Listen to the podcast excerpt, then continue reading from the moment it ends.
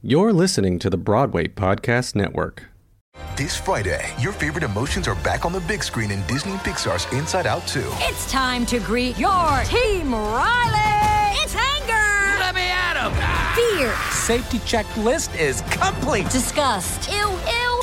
Sadness is in the house! Oh no. Hello, I'm anxiety. I'm one of Riley's new emotions. Disney and Pixar's Inside Out 2. There's a part two? We're going! Rated PG. Parental guidance suggested. Only in theaters Friday. Get tickets now. We took it all. We brought them to our land. An endless night, ember hot and icy cold. The rage of the earth. We made this curse. Carved it in the blood on our backs. We did not see. We could not, but she did. And in the end, What will I become? Senua Saga. Hellblade 2. Play it now with Game Pass. Hey everybody, have you heard we're having our first ever Producers Perspective Super Conference right here in New York City, November 11th and 12th of this year. Broadway producers, directors, writers, all speaking to you and telling you the secrets of their success. Come, go to theproducersperspective.com and sign up. I wanna be a producer with a hit show on Broadway. I wanna be a producer. we took it all. We brought them to our land. An endless night, ember hot and icy cold. The rage of the earth. We made this curse. Carved it in the blood on our backs. We did not see. We could not, but she did. And in the end, What will I become? Senua Saga. Hellblade 2. Play it now with Game Pass. Hey, it's Ken. I hope you enjoyed this episode of the podcast, and I hope it's pulling back the curtain on this business of Broadway. If you're looking to learn more about what makes this industry tick, go to my website, kendavenport.com, and sign up for my weekly newsletter. I'll send you one email a week, one article about what I'm seeing, trends, insights, marketing ideas on what's happening on Broadway right now. That's kendavenport.com. Hope to see you there and in your inbox. Everybody. Welcome back to the Producer's Perspective podcast. I am Ken Davenport, and we're back to weekly episodes of the podcast. So make sure you subscribe on your favorite listening platform to make sure you get all the new episodes delivered right to you. We have a whole bunch of very exciting guests coming up, including today's. So, as you all know, one of my favorite things to do is talk to people in high ranking positions in our industry that have come from high ranking positions in other industries or related ones. Today, I have just one of those folks in my office. She was previously the president of worldwide music for Sony Pictures Entertainment. She was on Billboard's Power 100 multiple times. Now she is the president of Columbia Live Stage, which is the new live theatrical productions division of Sony Pictures, and one of the lead producers on this season's Groundhog Day. Please welcome Ms. Lia Vollack. Welcome, Lia. Hi, thank you. Glad to be here. So you've always had a thing for live entertainment. So tell me how this started for you in live entertainment. Where'd you get the bug? From live entertainment. I guess I actually got the bug from the fact that my parents took me to theater from the time I was really, really, really young. Like actually literally one of my first memories is sitting in a theater. It was like a really small theater. It's a children's theater in downtown Denver, which doesn't exist anymore. And I remember sitting in the theater and there was a, a forest on stage and the house lights went down and the stage lights came up and a beautiful girl was walking across the stage and suddenly one of the trees had eyes and they opened. And that freaked me out so much. I was screaming. I was two years old. I was like really, really too young to be in the theater, but it really upset me. And it is one of my most profound, lasting memories. My mother remembers she took me out of the theater. It was fine. But it was also really magical and really intense. And I guess that, you know, even though it was terrifying, it was very exciting. So you were terrified into the theater. I was That's how you should terrified into the new theater. audience into the It's theater. good. Scared them to death. Frighten them to death. But yeah, my parents took me to theater, to concerts, to all of that all the time growing up. And I think I really developed a love of it at that point. And yeah. But the theater wasn't the, your first foray into into the business, No, right? It was music. no, I started working through an odd set of circumstances. I ended up working uh, touring as a sound engineer with bands when I was actually pretty young, and did that for a little while, and then decided that I sort of wanted more slightly more settled life than touring with rock bands. So when I was about 19, I moved to New York and started working in the theater as a uh, sound operator or a sound and a, you know, with aspirations to being a sound designer, kind of doing whatever sort of odd jobs you could do. I worked for doing sound for fashion companies or doing sound for industrials for McDonald's or, you know, whatever there was, but also working, doing a lot of off Broadway and then eventually became a sound designer and then eventually designed sound on Broadway. And that was decades ago. So, let's just go back a little bit because you said, oh, when I was very young, I toured with bands. And then you were like, I thought you were like to say, oh, yeah, when I was 20 something. And then you said you moved to New York when you were 19. So how old were you when you started touring with rock band? I was 16. 16. Yeah. And I, I heard a rumor that you graduated from high school at 15. Is this true? Yeah, I yeah, I finished high school. I finished all the credits. I sort of tested ahead, so So obviously a very gifted young mind, and you were like, "Mom and Dad, I'm going to tour with rock bands at 16." What made you decide that you wanted? What made you decide to do that? Like, why did you want to do that so badly versus you would think the normal trend would be Harvard or Yale or I know. I think I wanted to be in music, and I think I wanted I wanted to be I wanted to be a performer, but that wasn't really my gift. To you know, I I don't have a facility for writing music, which I think is part of the reason that I have so much respect for people who do. I did learn to play music, but again, being a performer, I wasn't really good enough to do that. But I I actually really understood sound and and and how the things should go together and how it should mix and all of that. And that actually came very naturally and easily to me. And I think one of the things that has probably been good in my career and good for me is that I I've tried to I'm pretty good at saying I'm not very good at that and maybe I should pursue that. And I've tried to really focus on my strengths and find joy and satisfaction in things that I'm also good at, as opposed to trying to struggle. I would have had the worst life ever if I had really tried to be a, a you know musician playing somewhere because I just didn't really have that gift. And did you try writing music? You said you weren't very good at it. Yeah, I mean, in taking like music classes in school and things like that, it just wasn't something that ever came naturally to me. This is such such great advice because I remember thinking the same thing when I was acting. That, oh, probably do this, and yeah, you know, when I'm 40 something years old, I'll get a job at some regional theater paying 200 bucks a week, and I'll, I, will be excited about that. But really being achieving excellence is probably something I'll never achieve. So I made this conscious decision to pursue something else. And I think that's such great advice for those folks that are that are out there struggling in something. There are other areas of the business that absolutely that can that can be incredibly satisfying and and I'm I'm really really happy that I made those choices. So yeah. So you climb up the ranks of sound design here on Broadway and off Broadway, and then somehow you end up on the other coast. Yeah. Well, what what happened was I I did a I did a lot of work and I was incredibly it was an incredibly great time. I was in New York from like 1983 to 1993, and it was a you know there were fantastic things going on on Broadway. I worked at Playwrights Horizons, where Andre Bishop was then the artistic director, and I worked worked for a lot of really really interesting, great people, and did a lot of shows and worked with Norman René and Craig Lucas. Norman is a director who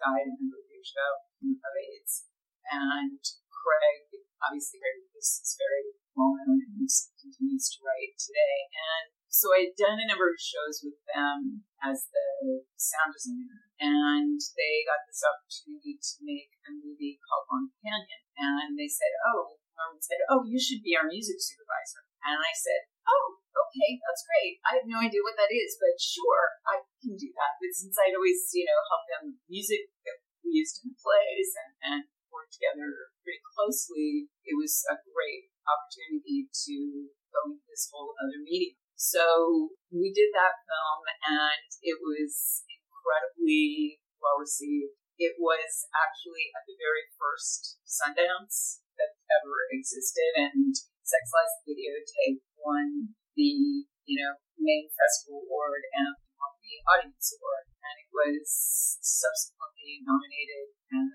got a nomination for Bruce Davison for an Academy Award. And so we got a good bit of acclaim, and that was really, really exciting. And then the Deep Prelude to a Kiss on Broadway, and then that was going to be made into a film. And again, I'm just like, oh, you should be my music supervisor. And this movie was being done by 20th Century Fox, so it wasn't an indie film, it was a studio film. And even though, as I subsequently found out, they absolutely underpaid me, paid me nothing compared to what other music supervisors got. It was so much more money that I had made when I was designing sound on Broadway that I thought, I think I should go into the film business now.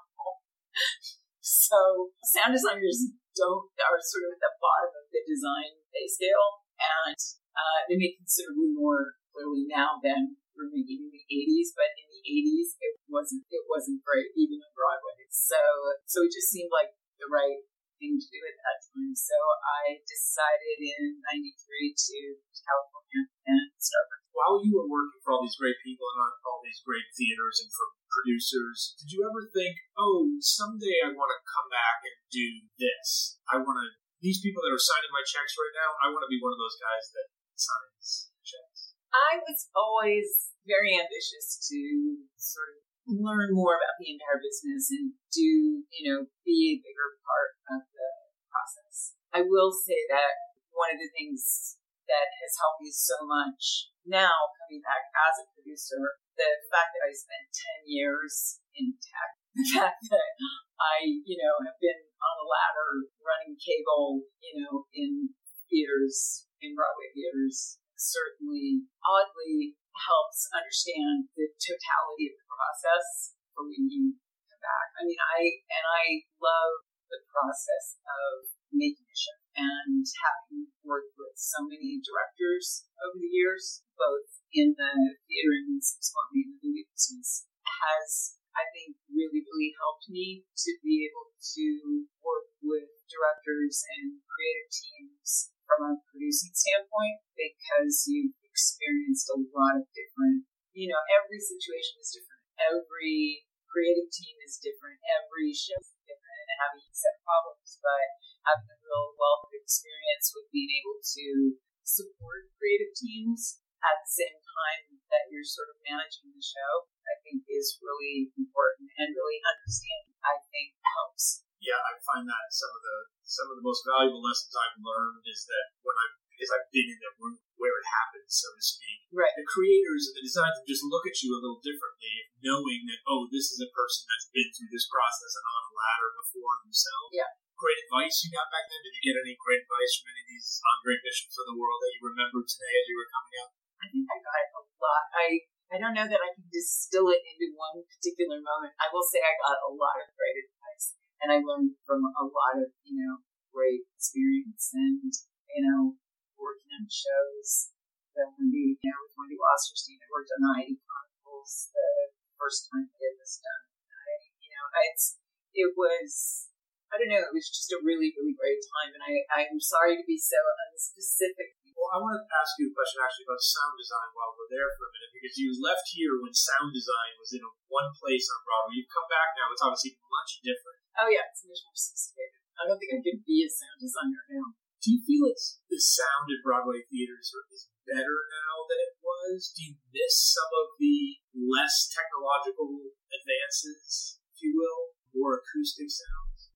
You know, I think it's. I worked for Scott Lehrer. I was his assistant for a long time, and he's obviously still, you know, very, very busy and incredibly successful and prolific. And the the truth is, is that I think all all sound designers, really good ones, have slightly different approaches to how they deal with reinforcement. And then other sound designers, you know, come from a place of really amazing effects work or really amazing, or they post music as well as designing sound. So sound design is the um, they're all like they're all real different. I think some people's approach is a, a lot more you know strongly reinforced, which I do prefer myself a more a slightly more natural sound to things, but I also recognize you know the need to the need to make it audible. But I think it's I think it's possible to have both.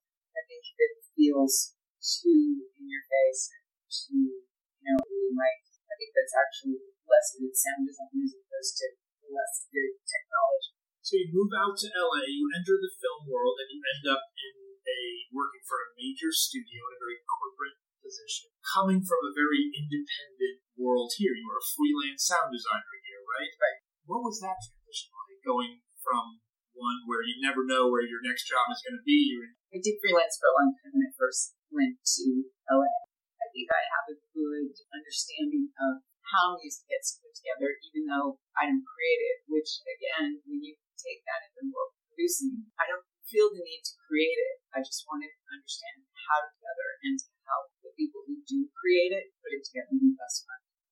think there's a big similarity between the composition of a film score and the composition of a theatrical score? Can it be looked at in the same way? I think there are definitely similarities. I mean, good film scoring does do storytelling, and clearly, score for Broadway musical is all of it's we don't have many people make that transition, right? We don't have a lot of film scorers coming to Broadway for some reason, even though they write some of the most luscious, beautiful melodies and scores around. Why? I think because it. Besides the pay rate? well, the parakeet kind of it runs. I think that part of it is because so much of it is lyric based. Maybe I think that may be part of it is that it's not just instrumental thematic ideas, but it's actually, you know, I, I, I don't know. It's a good question, actually, an excellent question. And maybe there will be more of that. I guess there have been a few people who've tried it, but not a lot who've actually done it any great amount of regularity. When you were working for a big studio, obviously you saw a lot of movies come together from nothing, right? You see yeah an idea then sprout into something much, much bigger. Is there anything that Broadway can learn from the developmental process of Hollywood? Anything that they do that is better than we do? One thing I've noticed is that it's rare that one screenwriter write a movie from start to finish, right? Come up with the idea and there's just one writer taking it all the way through. Right. Hollywood often has, yes. well, writers get fired every day. You bring on someone to do a ghosting and I'm sometimes amazed that one writer can ever do anything, uh, even in our world. Do you think that's something that we should look at here in the theater, having multiple writers on a project? I I don't know that that would work as well in the theater, and I think you know, arguably there are certainly writers in Hollywood who who greatly object to the fact that it's done that way as much as it is there. I think film is really a director's medium, television tends to be the writer producer's medium, and theater actually very much is a, a writer's. Um, I, I I think there are spectacular directors, amazing, brilliant theater directors, but I think that that sort of that sort of singularity of voice and vision with the writer and composer um, is is very bedrock in the theater, and I don't, I don't, I don't know what that would be like. It could be good, you know, to have in it, you know, some of that, but I think it tends to be really that sort of singular voice that is part of what is what it is. For better and worse. Anything else now that you've been working here as a producer on Broadway that you're like, oh, if we did it the way we did it in Hollywood, this would be so much easier? I think there are definitely things in you know in the world of I think there's a I think there's a level of sophistication in marketing and sales and you know those areas that I would say that Hollywood has spent uh, you know and that sort of broader media conglomerate entertainment base out there has spent a lot of time figuring things out audience research, how to, you know, how to maximize your messaging and how to improve your messaging. And I think that I think that those things, you know, that those areas there's there's a lot to learn from from yeah. You're a fan of audience research and testing. Yeah, I mean the, the, the thing to me about research and testing is that it's just more information. You can decide to say, oh, I think that's stupid and not do it, or I completely disagree with it. You know, it's it's a choice, but to not have the information seems like you're sort of cutting yourself off. And I, I admit the the movie industry, you know, lives or dies on research and tracking and, you know, test screenings and all of that. And and I think that there are times when maybe it's too much in the movie business. Although I will say that, you know, over 20 years that I worked at a studio, more often than not, it was pretty accurate. You know, on the on the aggregate, sure there are big hits and big pieces, and like every movie producer will tell you, oh, this movie that Tank scored a 98, and this movie that scored a 40, you know, $200 million. They're always outliers, um, but on the whole, it's usually somewhat equal, accurate, and useful. So I I like I love information, and um, I love other people's experiences, and I love finding out how different people would approach different things because I think all of that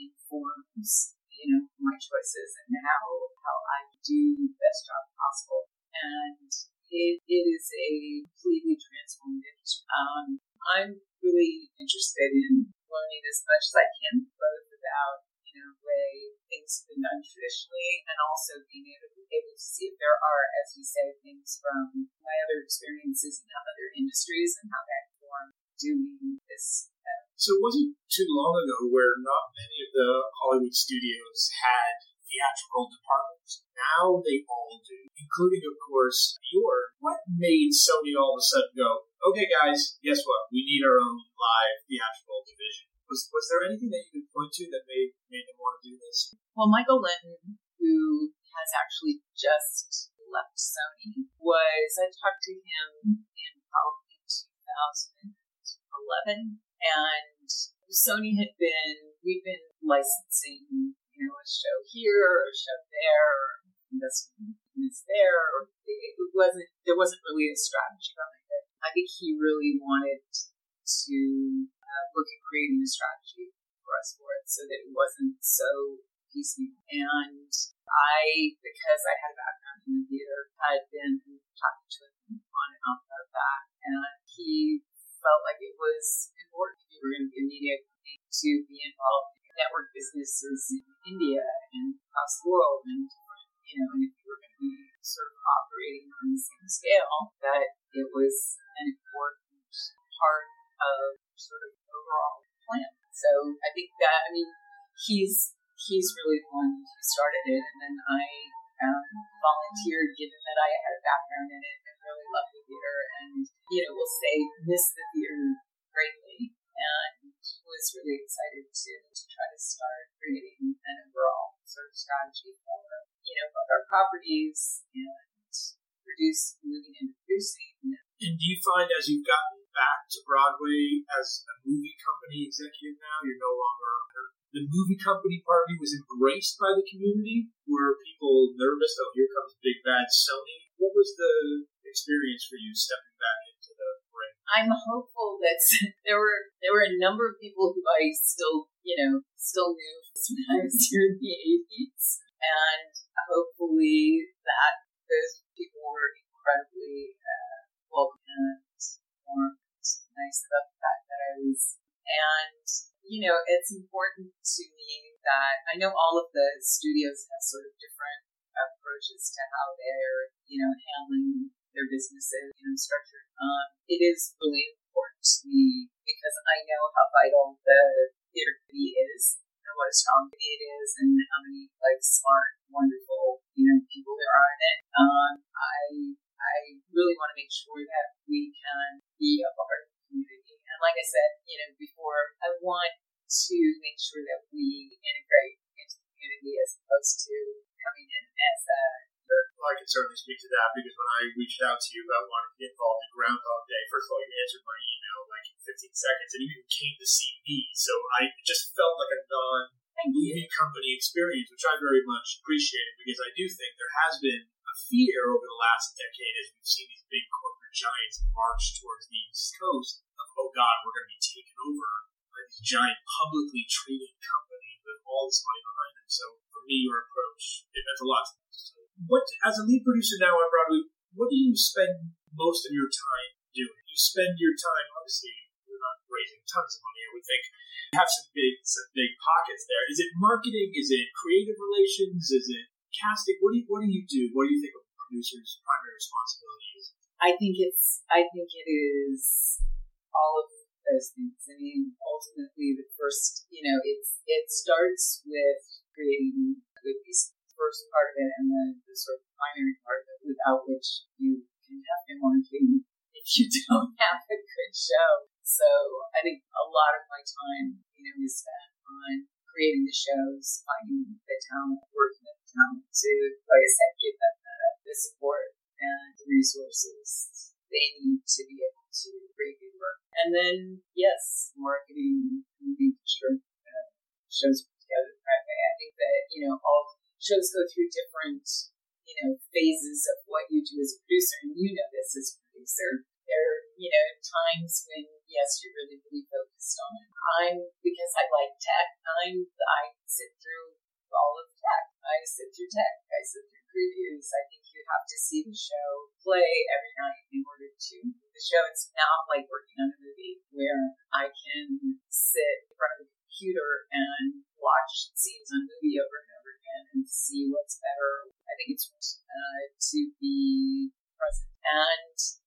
marketing, marketing is something that starts be, before you go into rehearsals and lasts, you know, long after the show starts.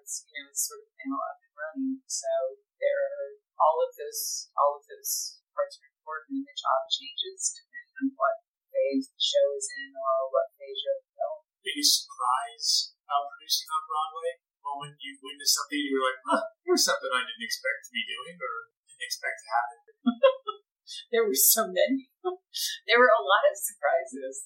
Okay, so this is a brand new question here on uh, the producer's perspective. You're obviously a very successful person. You've been very successful in a whole different positions in music on the West Coast, here on Broadway, the East Coast, sound design. Do you have any life hacks? Anything that you do that you attribute to your success? It could be yoga, it could be meditation, it could be drinking lots of water every day, it could be app on your phone. Anything that you do that helps. I like having time early in the morning when it's still quiet and phones aren't going, when I can think and sort of dream a little bit and strategize and organize my mind before I have a lot of other um, responsibilities. And I think having, I think finding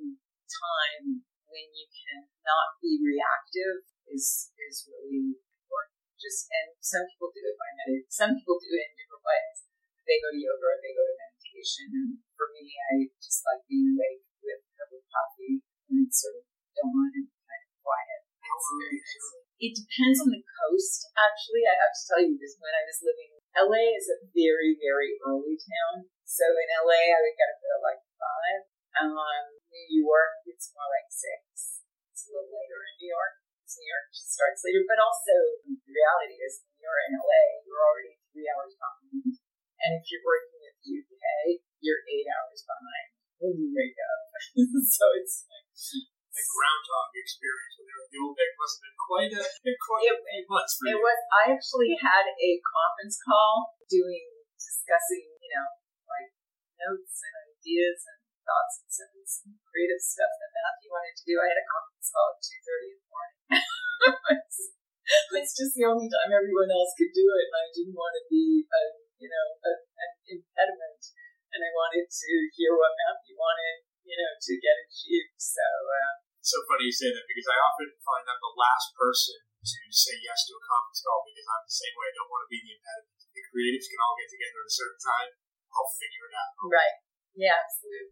last question, which is my genie question. I want you to imagine that the genie from Aladdin comes to visit you and says, I want to thank you for your dedication to the theater, uh, and I want to grant you one wish. What's the one thing that drives you crazy about Broadway? It gets you angry. You're so nice. I, I told everyone already. You came to my office to talk to me about Groundhog Day early in the process. You're so generous with your time. What's the one thing that makes you so mad that you ask this genie to wish away? Snap this. Tim Rice said, sippy cups. I don't know if it's nice. You know, part of it is that I'm a little bit like, do you know the parable of the scorpion and the frog? So there's a there's a frog and a scorpion on one side of the river. And for me, like parables and those things like rule my life. I know scorpion and frog on one side of the river. Frog's getting ready to swim across the river. And the scorpion says, "Frog, frog, take me across the river." And the frog says, "I'm not going to take you across the river on my back. You, you'll sting me and you'll kill me. And why would I do that?" Scorpion says, "No, no, no." Why would I sting you? If I stung you, you would sink and we would both drown and and that wouldn't work for me at all. That would be terrible. I just want to get across the river.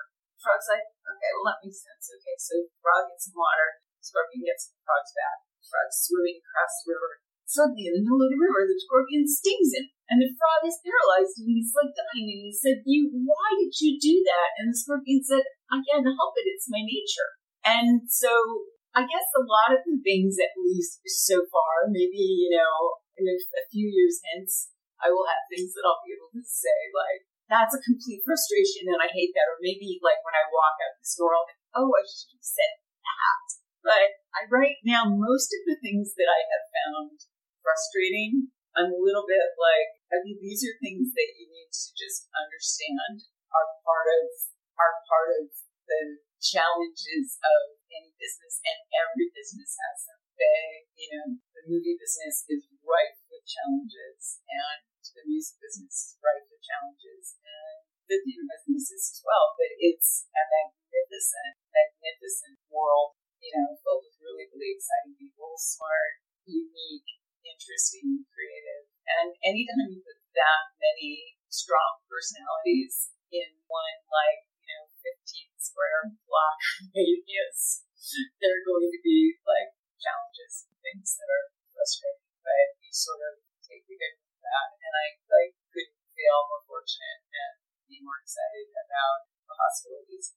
Well, that's uh, the best non-answer for that question I have had to date. I love it. It's a very zen, like I get up at five o'clock in the morning answer. Just not let it bother you because we're all really, frankly, blessed to be working in this business. So thank you for being here and working in, in this business. And thanks to all of you for listening. Don't forget to subscribe. We'll see you next time. Producers Perspective Super Conference. Early bird pricing ends this week, this Friday, July 14th. Go to theproducersperspective.com and sign up.